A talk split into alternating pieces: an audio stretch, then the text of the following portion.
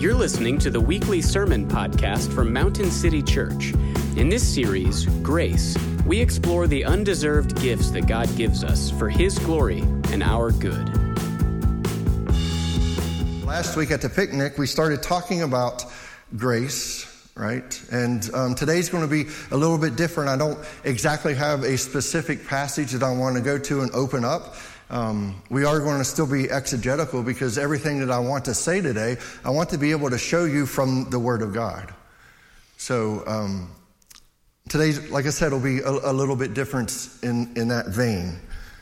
Um, today, I just want to try to get us started in thinking about uh, a concept that John Piper wrote a whole book about, and that's faith in future grace. That how does grace help us in the future as as we are walking. Because we know, each one of us knows, that all of the life that we have to live from now until either Jesus comes or he takes us home is all future.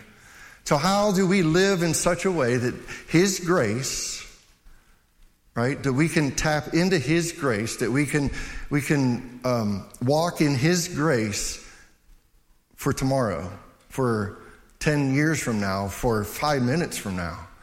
We need his grace. So that's what we're going to be talking about today. And actually, we're going to be talking about this for the next four or five weeks. So if we kind of miss some of the things today because we're going to dive off into the deep end of the pool, that's fine because we're going to be talking about it over and over again for the next several weeks as, as I re, reinforce the, the, the basic concept of faith and future grace, but also showing us like last week, next week we'll, we'll actually see, okay, how does this faith in future grace help me with my anxiety? Probably something that all of us could use a little help with, right? I know I could, um, and I hope that you do too. So let me pray, and um, we'll, we'll dive into what God has for us. Father, I just thank you for your word. Um, Lord, I thank you for your grace. Lord, I just pray that today that we will we'll begin to understand what your word is saying about walking or living by faith in future grace. This is very practical. This is very hands on. This is very much relevant to our everyday lives. But yet again, it's still something that you are doing and you are working in us. So, Lord, I just pray that you would help us understand today. Help me to communicate well and knowing that we will be looking at this for multiple weeks. Keep our interest. Help us run the race. and Help us make it to the end. Lord, we ask that in Jesus' name.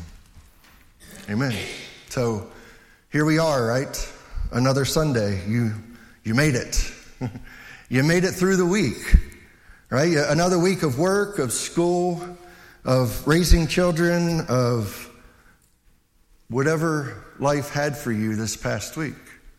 But it's Sunday again, and you gather together with the saints, with those that you've coveted with, with those that um, are calling this place our home to worship with the saints.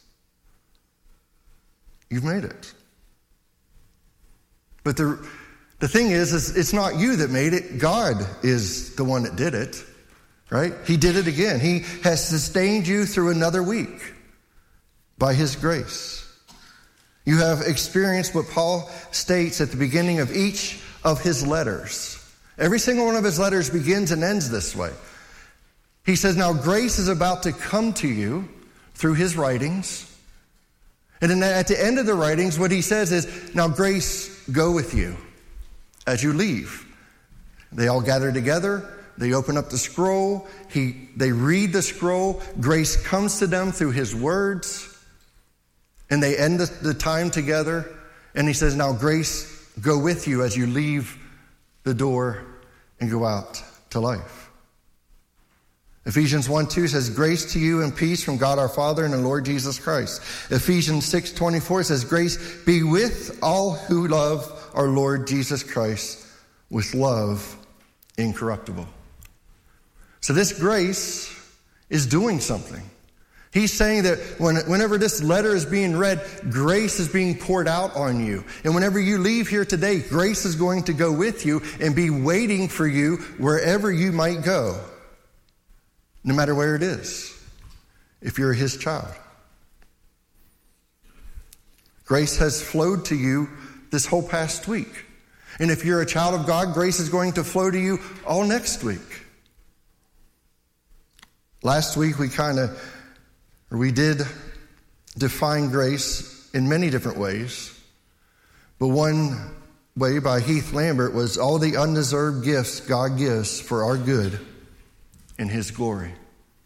All the undeserved gifts, right? All the, all the many blessings that we had this past week are undeserved gifts. We don't deserve His grace. And everything that we'll experience next week are all undeserved gifts. We, we don't deserve them. And they're all for our good and for His glory.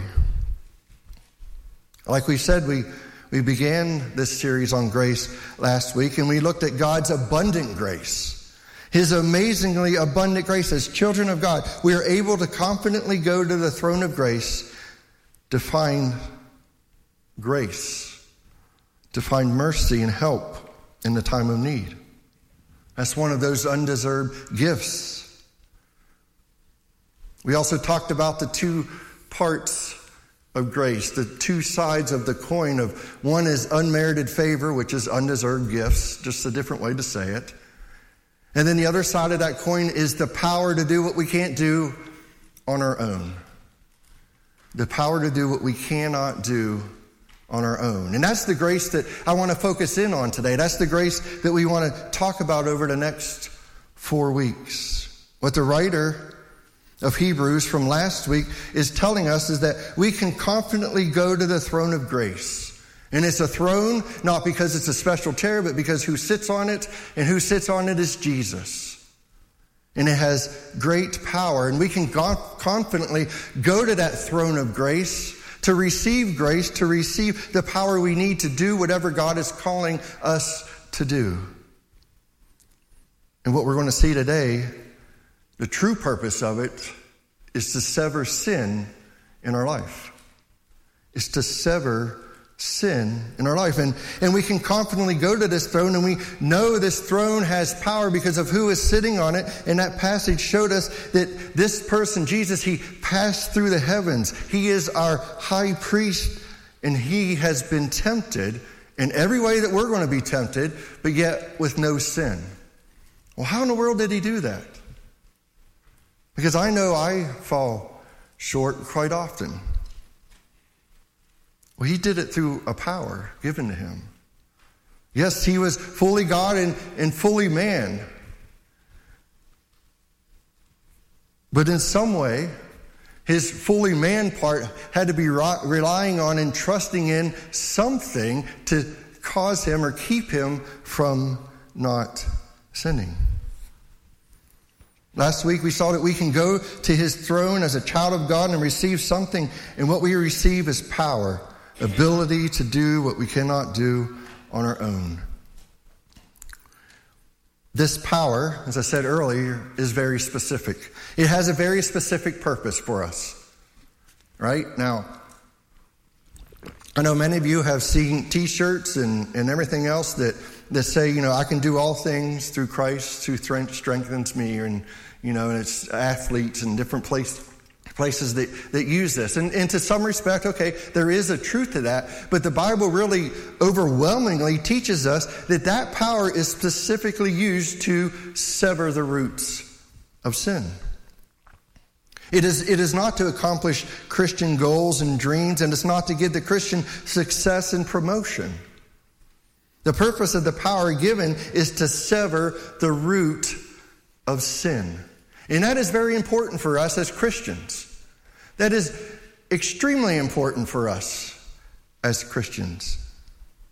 And what I want to argue today is one way this happens is faith in future grace. One of the ways that God uses and that God has given us to sever the, the root of sin in our life is believing in, trusting in God's future grace for that moment.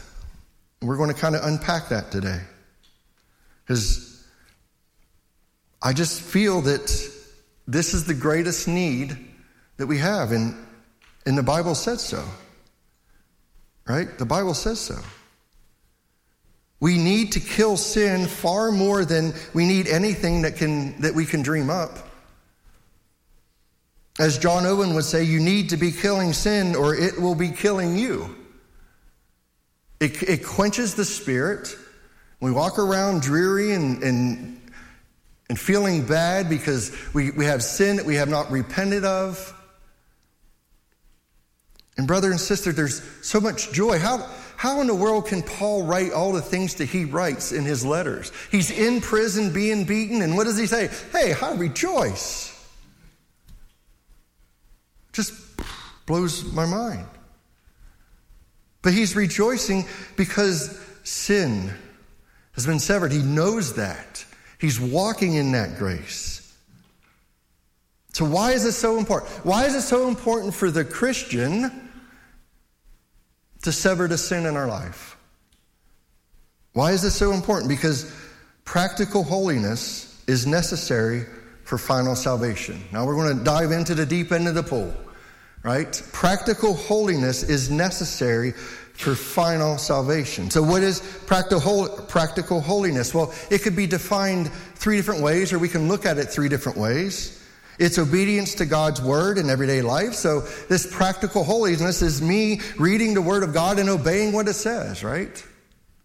Something that I know I fall short of quite often.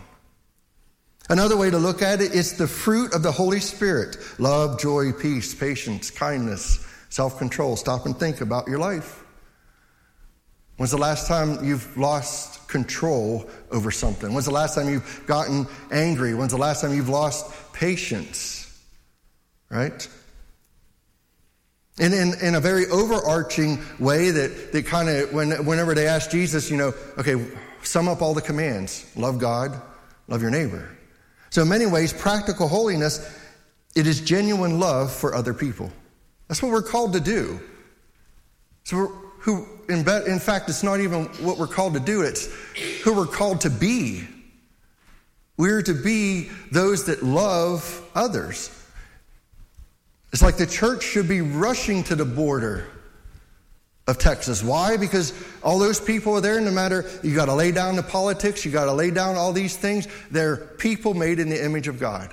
How can we love them? How can we care for them? And then, yes, we follow the laws and whatever the laws decide and what needs to be done, but the church still should be running to love on these folks. Love is a good summary of holiness. 1 Thessalonians 3 12 through 13. Let me show you that from Scripture. And may the Lord make you increase and abound in love for one another and for all, as we do for you. So let the Lord increase and abound in love. So be more loving, right? So that he may establish your hearts blameless in holiness before our God and Father at the coming of the Lord Jesus with all his saints. So here it is Paul asking for the Thessalonian church to increase and abound them in love so that they can be blameless in holiness before God at the end. Right? Final salvation. We are saved. We are being saved or sanctification. One day we will be saved, right? In the future or glorification. One way to describe practical holiness on the planet Earth is love each other. I've said that. It's kind of overarching thing. So there's a, a road to final salvation, and the name of the road is holiness. Jesus kind of used it as a path, right? There's a, a narrow path to walk on, and then there's a, a wide path to ro- walk on. Hebrews 12 14. Strive for peace with everyone, and for the holiness without which no one will see the Lord. Man, that's kind of a scary passage, is it not? When you stop and think about strive for peace with everyone, well, probably stumbling in that every once in a while, and for the holiness without which no one will see the Lord. So, in other words, you're not going to see the Lord one day face to face unless you obtain some kind of holiness. James 2:17 says this. So also faith by itself, if it does not have works, is dead. It's a dead faith. In other words, the faith that we claim way back here, when we were saved, when God caused us to be born again, if it does not have works, if it does not have obedience, here at the end, at the final salvation, we would look back on that faith and say it was not real. And then there's all kinds of scary verses in the Bible that what happens for those that fall in that category. Now, this may raise a question in your mind. It should raise a question in your mind. I hope it does raise a question in your mind. If we are justified once and for all by grace through faith, apart from the works at, our, at the point of true conversion, and we would agree, yes, you are. You are right? Justified once and for all by grace through faith, apart for anything, any works that you have done. There's no good thing that you're doing to make that happen. It's all of, all of God. We would affirm that, right? The Bible affirms that. Romans 3:28 says, "For we hold that one is justified by faith apart from works of the law." Okay? And then Romans 5:1 says, "Therefore since we have been justified by faith, we have peace with God through our Lord Jesus Christ." So, yes, we have been justified. We have been made right before God once and for all by our faith in Jesus Christ, what he did through his life, death, and resurrection. Then the rest of that question is this then how can our final salvation be conditional upon a transformed life of holiness? If I'm already justified, right? If I'm already justified back here, if, if my faith made me right before God, all my sins are forgiven, it's all covered, it's taken care of, then how in the world at the end do I need to have these works, this obedience, in order to have final salvation? It's, it's tension, is it not? But we know that our Bible tells us this that the judgment we know that we will be judged on what we have done with the salvation Christ provided.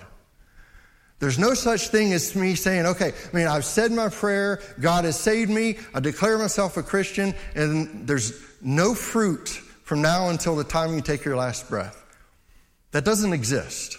You're, you're not a Christian. First John will, will show us that. It, it shows that you are not really among us meaning all of the believers. In Romans 2 6, it says, He will render each one according to his work. 2 Corinthians 5.10 says, For we must all appear before the judgment seat of Christ, so that each one may receive what is due for what he has done in the body, whether good or evil. So, yes, your faith has justified you, but something has to happen from now until the end of your salvation, because the Word of God says this is what you're going to be judged on. How in the world am I going to do that? Faith in future grace. How do these things go together? I got three different ways to show this to you. This is huge. Because see, what happens is, is, is we, we get into, into, into these theological camps, right? And where one person will say, okay, man, I'm saved, I'm born again, I'm once saved, now I'm always will be saved, I don't have to do nothing. And then you have this camp over here that's saying, oh man, it was my decision that saved me. I, I agreed with, I came to, me and God came to agreement, and then He gracefully saved me. And then now I better do X, Y, and Z, or I might lose this salvation that He's given me freely. Right? And we end up falling into these two different camps, but really, we, we got to understand the whole, whole thing. The Westminster Confession, chapter 11, helps us to try to get the point, the cross that I'm trying to make. That at final salvation, your life better, you better look back at your life, God better look back at your life and see, okay, there's some things that I've done. There's some obedience that I've done in my life. So let's read this together. And it, there's some little old English here, right? That's all right. Those whom God effectually calleth, he also freely justifieth. Not by infusing righteousness into them. That infusion of righteousness, that's Roman Catholicism. right? They're, they're saying they're infusing this righteousness. Uh, on one end, it's Roman Catholicism. On the other end, it's this idea that I'll get a second filling, I'll get a baptism in the Spirit, and God will make me perfect. Either one of them, that's, that's not what the, the Bible says. Both of them are going to extremes on each end.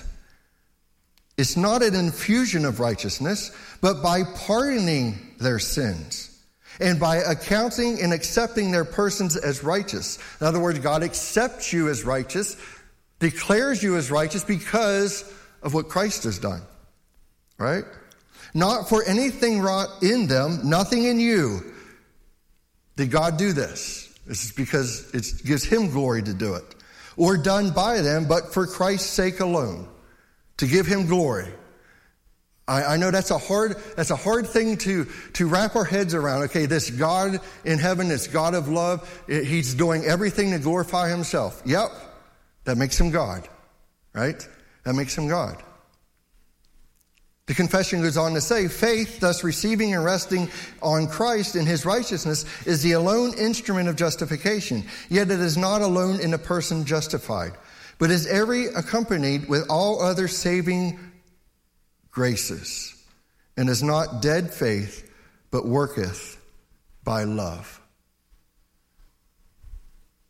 Worketh by love. See, this, this faith, the faith that saved you, the faith that whenever you said, I'm putting my trust in Jesus, He's the one that will save me, it is not alone. This faith also does a work in us right? So that we may obey, that we sever the, the root of sin and we can obey Him. So that at the end, at the, at the final time, we can look back and say, look, it's, God will look back at our life and look at everything that, that we've obeyed because of what God has done in us. Let me give you an example that helped me. I'll give you two examples that really helped me understand this. I, ho- I hope it helped you. There's an interesting story in 1 Kings 3 about two prostitutes that had babies. And I, am not going to read from it, I'm going to try to do it um, just off the cuff here, so we're not diving into all, all that it says, but you can go back. 1 Kings 3 16 through 27. So two prostitutes go to sleep, they have babies, right? And, and they're laying on, you know, with the babies, and, and one baby dies. And one prostitute gets up, right? And takes the dead baby and switches it with the other lady that's there. So now, right, the, the one lady has a dead baby, and, and the lady that, that really um, lost her child has a live baby. And, and so these two ladies are brought to Solomon, right? And, and so Solomon's asked for prayer. What am I supposed to, how, how are you supposed to know that? How you supposed to know what baby's a baby? Yeah, now today, I know maybe your mind goes, yeah, just take a DNA, test. That's easy, right? They didn't have that back then, right? So you just need this kind of wisdom, right? This is the wisdom that, that your elders face all the time. This impossible solution, like, oh, Lord, help us, right? You, you got to help us with this. So Solomon says this well, it's easy. We'll just cut the live baby in half and give half to each one. The lady who did the swapping was like, yeah, let's do that. But the babe, but the lady that was the true mother, right, was like, no, she can have the baby. She can have the baby. See, what, what we're seeing here is her action of saying she can have the baby did not make her the mother, right? Her action proved that she was the mother. And in the story, Solomon takes the live baby, gives it to the proper mother. Do you see how that works? At the end, there needs to be something in your life that shows that this faith back here was real. And I say that, that from that point, whenever you were saved, all the way to that point, whenever you're standing before God, Faith and future grace helps you walk and produce that. Let me give you another example. This one also helped me. And this is straight out of Piper's book and probably 30 different sermons that he, he uses this idea. Think of the thief on the cross. well, wait a minute here. What possible? So he's going to, just like all of us, he's going to be in front of God on, on Judgment Day. And, and how, how Piper tells it is, is, is God will pull out the, the cat filing cabinet. Man, there's going to be a long list. I mean, this guy was a thief. He was a bad guy. He was being hung because he was guilty of all kinds of sin and things against humanity, right? And, and so his filing cabinet is going to be full of stuff. But at the very back of it, there's going to be a little folder that God will pull out, and there might be two works in it. There might be two things that he did to glorify God in it. First, he rebuked the other thief. That's probably one thing that's in there. And the other, and, and, and the other one is, is he kind of encouraged, he, he encouraged Jesus, saying, Man, I don't remember me in your kingdom. I don't, I don't deserve to be with you. But what did Jesus say? Today you will be with me in paradise. See that even that thief had had all this stuff that he did wrong, but he had two good things that actually showed that he believed Jesus was the Son of God. So this is what we're talking about. This is what we're trying to, I want to try to have you see. And you're like, man, I, I just, I stumble all the time with this. Well, yeah. Are you doing it in the power of another? Are you walking with God as you get up tomorrow and go to work? Every one of us has something coming up this week, I bet you, that you just need His help in. Beyond breath and food and just general graces that He pours out. And what, I, what I'm trying to show you is, is there's a necessity for that. That if you're a Christian sitting here today and you're like, oh man, severing the root of sin, that's not even on my radar. I don't need to do that. Well, what are you going to do on the final salvation? Because we know that just about all of our sin is just disobedience of what God told us to do, right? In essence. He's laid it out. This, I've made everything. This is how I've designed it. This is what's good for you. This is what's best for you. And we spend most of our time just disobeying what he says. That's sin. It's rebellion. So just let me recap where I am in my thinking so that maybe we'll be close to the same page. Um, grace, the power to do what you cannot do on your own, is given to us by God. The agent being our faith. It's our faith that He gives the grace through. Right? The agent being our faith. Faith in the grace God will provide in the moment we need it. So we're believing, we're trusting in that whenever we need it in that moment, that, that God will pour out His grace. It's there waiting for us, right? And the definition of faith I am using from Piper is receiving Christ as the supremely valuable treasure that He is and being satisfied with all that God promises to be for us in Him. Receiving Christ as the supremely valuable treasure that He is. Because He is. If we're trusting in Christ and we're turning from the world or we're turning from whatever we are believing in, then this is what we're believing that He is supremely valuable.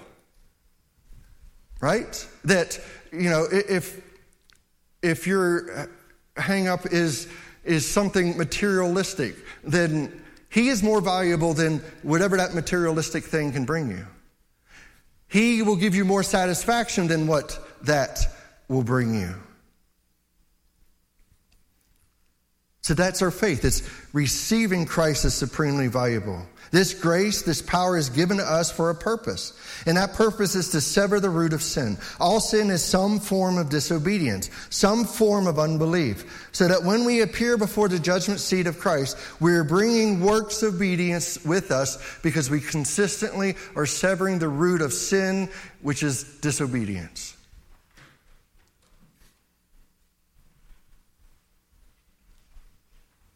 So whenever we get there, to our final judgment, we have in our luggage some good works of obedience that brought glory to God because they were done by believing, exercising faith in all the promises God is for me in Jesus.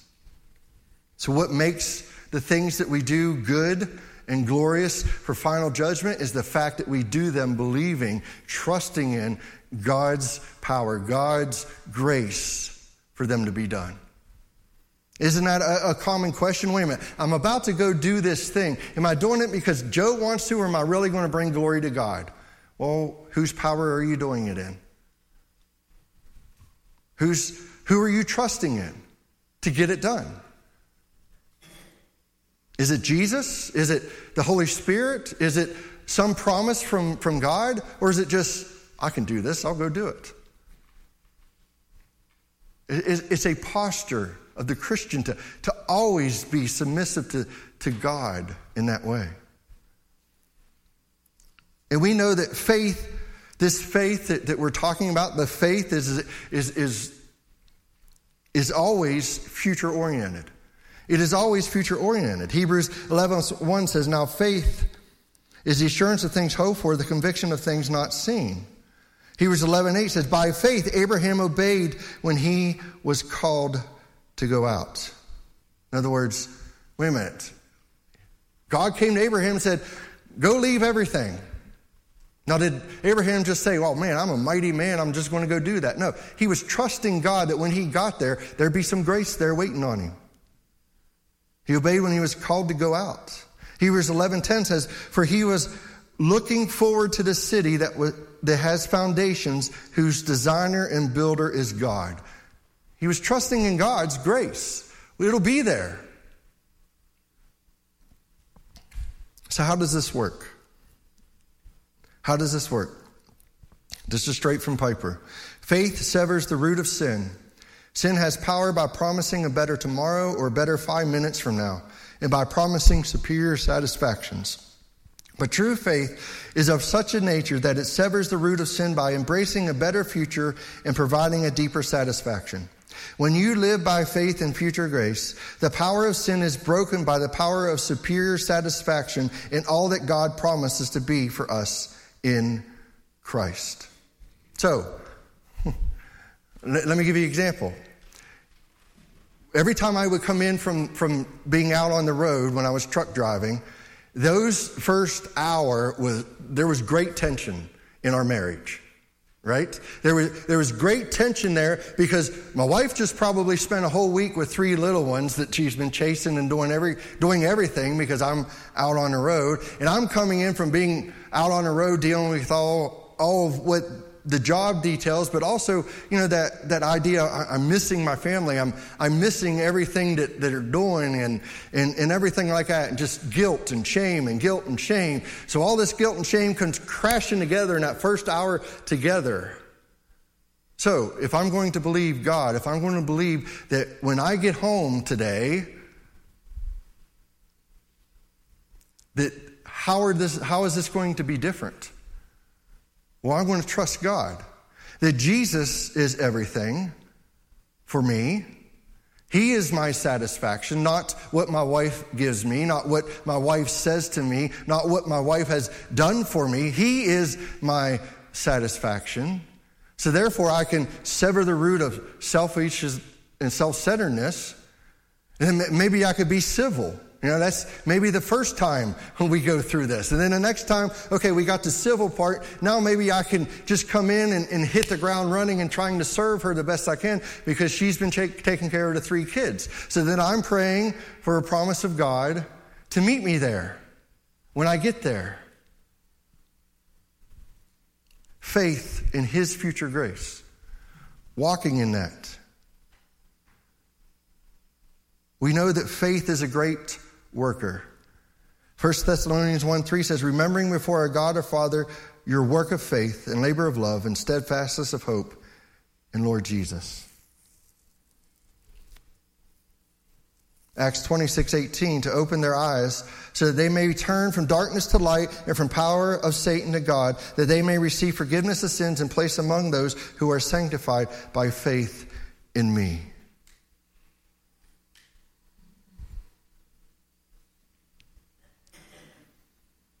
Piper goes on to say this The grace in which we trust is not only God's disposition to save the unworthy, but the power of God exerted to bless us in the future with all that we need.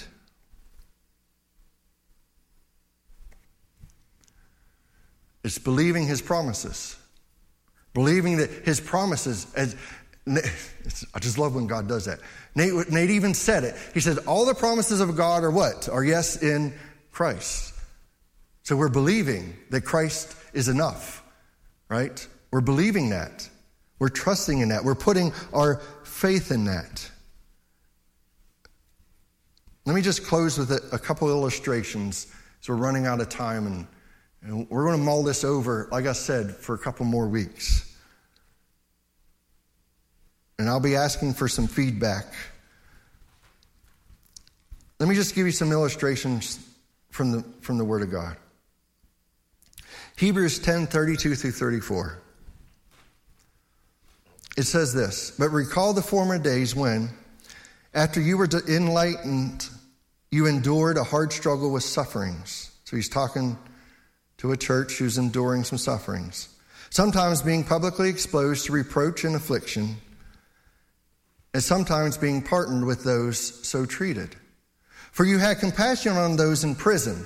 So here's the people. He's talking to these people that what happened was is whenever you were put in prison back in these days okay nobody brought you there was no three square meals and a tv and everything else. You were put in, in, into the cell and if you want to eat you better have some buddies to bring you some food.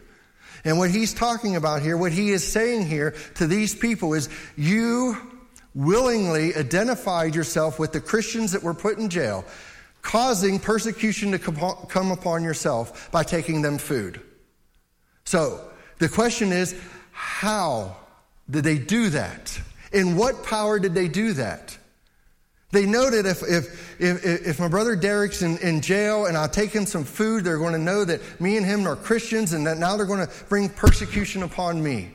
So now, how am I going to get over my fear, get over my selfishness? How am I going to get over that to go and help my brother Derek, who needs food because he's in prison, just because he's a Christian?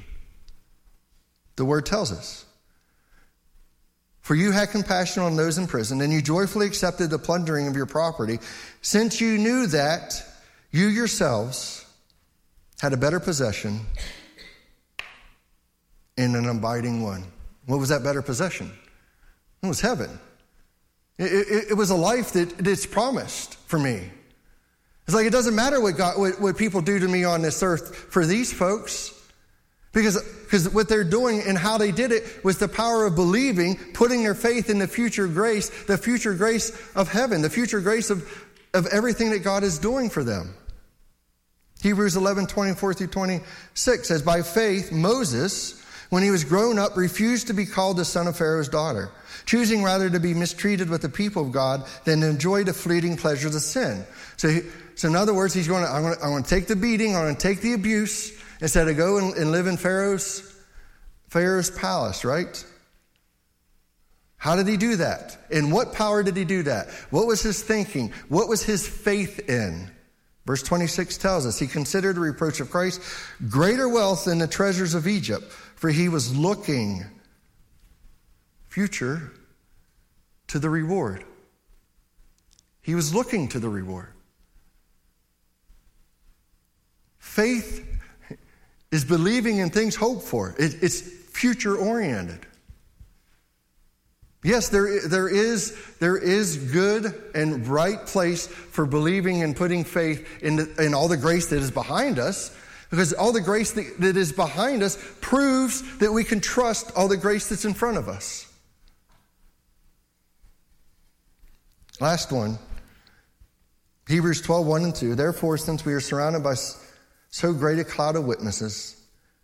Let us also lay aside every weight and sin which cling so closely, and let us run with endurance the race that is set before us, looking to Jesus, running a race, looking to Him, the founder and perfecter of our faith, who for the joy that was set before Him, huh, the future joy, you and me, sitting here today, and, and, maybe tomorrow, whenever you, you give the gospel and he decides to, to um, send the Holy Spirit to save somebody, uh, the, the joy for that person too.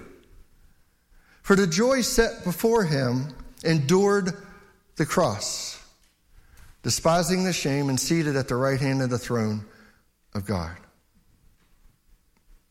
Even Jesus was looking for future grace. For the joy set before him, he endured the cross. Jesus was sustained by the confidence, the hope that on the other side of these days, I will rise from the dead, I will have a resurrection body, and I won't be bloody and in pain anymore. I will have all authority in heaven and on earth. I will be exalted by my Father's right hand. I will gather over the next couple thousand years a people for my name, whom I will bless with unspeakable joy for all eternity. And for that, for that, for that, for you, for that joy that, that didn't come to him until whatever day it was that you were saved, he'll endure the cross. For that joy, he'll endure the cross. How are we living our lives today? Is it in the power of ourselves or is it in the power, in the faith of God's grace that is ever arriving moment by moment, minute by minute? And I know, like I said, I know I took you all and threw you into the deep end of the pool. And I, I know some of you are completely drowning, and some of you like, yep, I got that.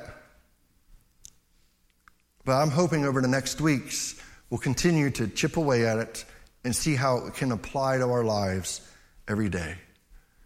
It's believing in the promises of God that are all yes for us, in future grace that it's always ever arriving.